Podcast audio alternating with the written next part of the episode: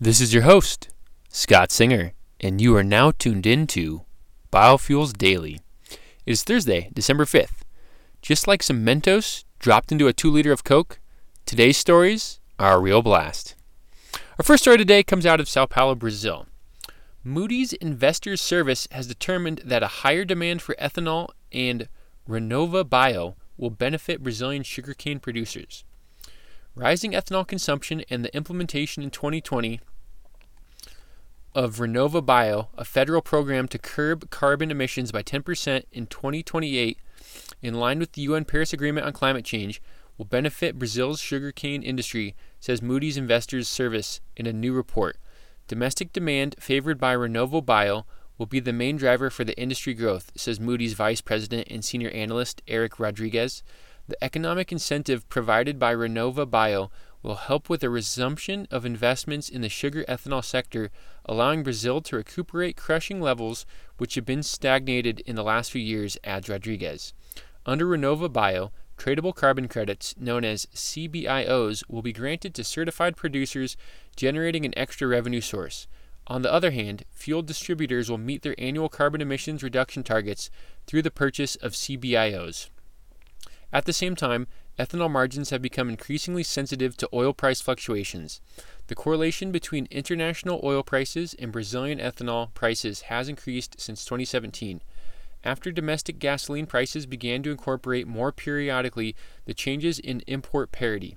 But Brazil's low production cost helps local ethanol production to remain competitive even under stresses of oil prices. Large sugarcane producers, Raízen, Adecoagro, and São Martinho have, provi- have proved their strength during the challenging moments for the industry in Brazil and are set to benefit from the increase in demand. If you're interested in this Moody's report, please go to www.moodys.com forward slash research document content page uh, to, fi- to find out more. Our second story of the day comes out of Washington, D.C. White House economic advisor Larry Kudlow is developing a new plan to bolster biofuel blending requirements after ethanol allies in politically important farm states complained the current proposal doesn't do enough to compensate for waivers exempting some small refineries from the mandates. Kudlow's involvement was described by five people familiar with the matter who asked not to be named discussing the administration's private deliberations. The effort comes after biofuel producers, corn farmers, and Midwest politicians blasted the Environmental Protection Agency's current approach as inadequate, saying it flouted the terms of an October 1st agreement to raise biofuel blending requirements enough to fully offset refinery exemptions. Biofuel allies say there's no guarantee EPA's formal proposal will completely offset those exemptions because adjustments would be based on recent Energy Department recommendations for waivers, not the higher amount that the EPA has actually granted.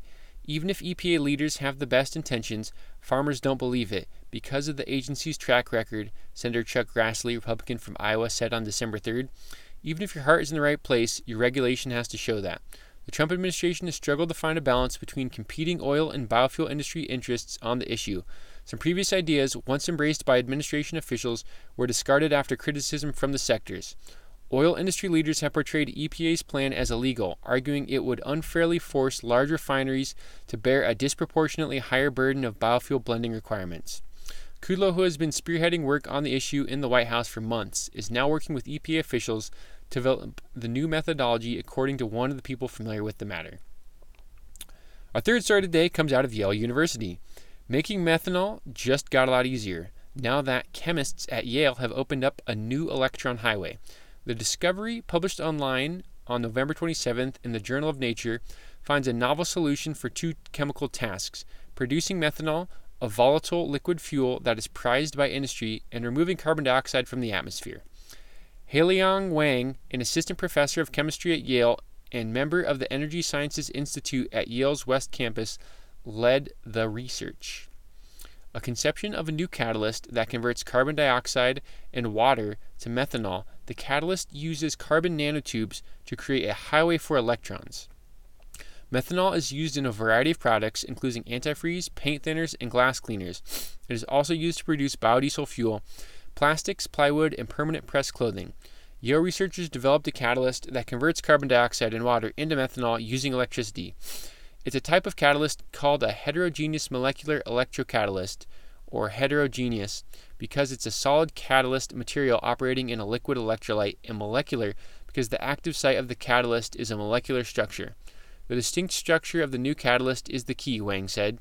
He and his team anchored individual molecules of cobalt phthalocyanine onto the surface of carbon nanotubes, nanometer sized tubes of rolled up graphene layers. The nanotubes act like a highway for electrons, creating a rapid and continuous delivery of electrons to the catalytic sites for converting carbon dioxide to methanol. It is a six electron reduction process, the researchers, the researchers said, meaning that six electrons are injected into one carbon dioxide molecule.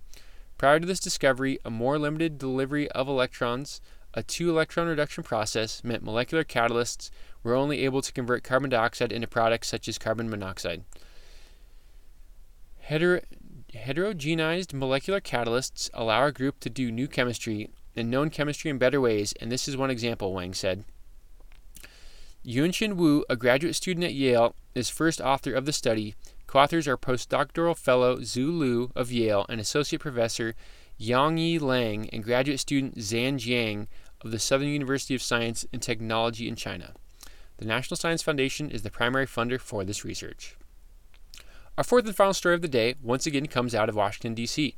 U.S. Senators Dick Durbin, a member of the Senate Committee on Agriculture Nutri- Nutrition and Forestry, and Tammy Duckworth, Duckworth, along with Senator Amy Klobuchar, led a public comment letter to U.S. Environmental Protection Agency Administration Andrew Wheeler expressing concern over the proposed supplemental rule establishing the Renewable Fuel Standards 2020 renewable volume obligations and 2021 biomass based diesel volumes.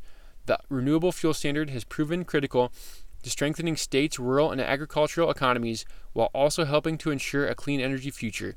The senators argued that the proposed rule, which determines how much biofuel is required to be blended into our transportation fuel supply on an annual basis, fails to adequately account for the small refinery exemption waivers, including those given to big oil companies.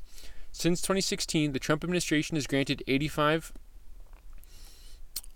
small refinery exemptions, effectively waiving more than 4 billion gallons of biofuels. Joining Durbin, Duckworth, and Klobuchar on the letter were Senators Debbie Stabenow, Ron Wyden, Sherry Brown, Sher- Sherrod Brown, Michael Bennet, Mazie Hirono, and Tina Smith. The biofuel industry supports hundreds of thousands of rural jobs across the country. This administration's failure to uphold the renewable fuel standard has already led to the closure or idling of more than 35 ethanol and biodiesel plants, leaving rural America further behind.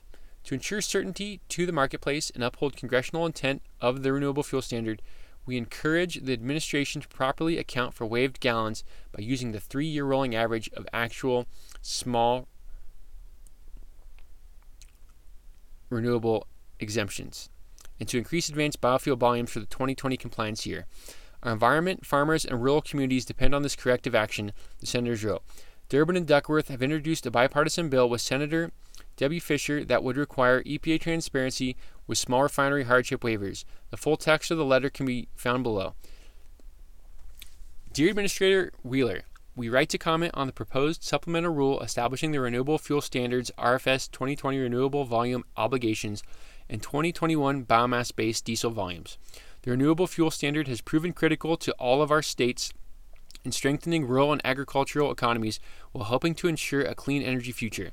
That is why we are concerned that the proposed rule fails to respond adequately to the concerns that have been raised by biofuel producers and others in rural America that depend on certainty in the marketplace.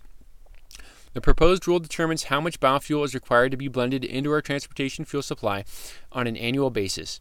While we appreciate the EPA's modest increase of total renewable fuel volumes from previous years, this proposed rule fails to assure renewable fuel producers that the proposed blending targets will not be undermined by the approval of future small refinery exemptions. The EPA has asserted publicly that 15 million gallons of conventional biofuel will be required for the 2020 year. Yet these proposed volumes fail to account for the expanded use of small refinery exemptions retroactively granted by the agency. Since 2016, the administration has granted 85 small refinery exemptions, effectively waiving over 4 billion gallons of demand for biofuels. Over the last year, the U.S. Department of Agriculture has reduced its estimates for corn used in ethanol by nearly 229 million bushels. Our farmers are already struggling due to low prices, uncertainty with access to export markets, and erratic weather events that have caused planting and harvest delays and yield losses. The continued abuse of small refinery exemptions is contributing to the declining economic conditions in rural America. On October 15, 2019, the EPA announced the details of a supplemental notice of proposed rulemaking.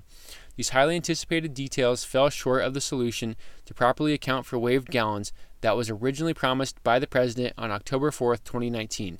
The proposed supplemental rule fails to account for actual waived gallons by instead using a three year rolling average of volumes that the Department of Energy recommends. The EPA has continually exceeded the DOE's recommendations on waived gallons, and there is no guarantee that this proposed rule will reopen biofuel plants and restore integrity to the program. The biofuel industry supports hundreds of thousands of rural jobs across the country. This administration's failure to uphold the renewable fuel standard has already led to the closure or idling of more than 35 ethanol and biodiesel plants, leaving rural America further behind. To ensure certainty to the marketplace and uphold congressional intent of the renewable fuel standard, we encourage the administration to properly account for waived gallons by using the three year rolling average of actual small refinery exemptions and to increase advanced biofuel volumes for the 2020 compliance year. Our environment, farmers, and rural communities depend on this corrective action. Thank you for your consideration and comments. Sincerely, all the congresspeople that were on that letter. So, let me know what you thought about today's podcast and send me an email to biofuelsdaily at gmail.com. Lastly, if you could please subscribe to my podcast and leave a rating, it would be greatly appreciated. Thanks for listening, and remember to always go green.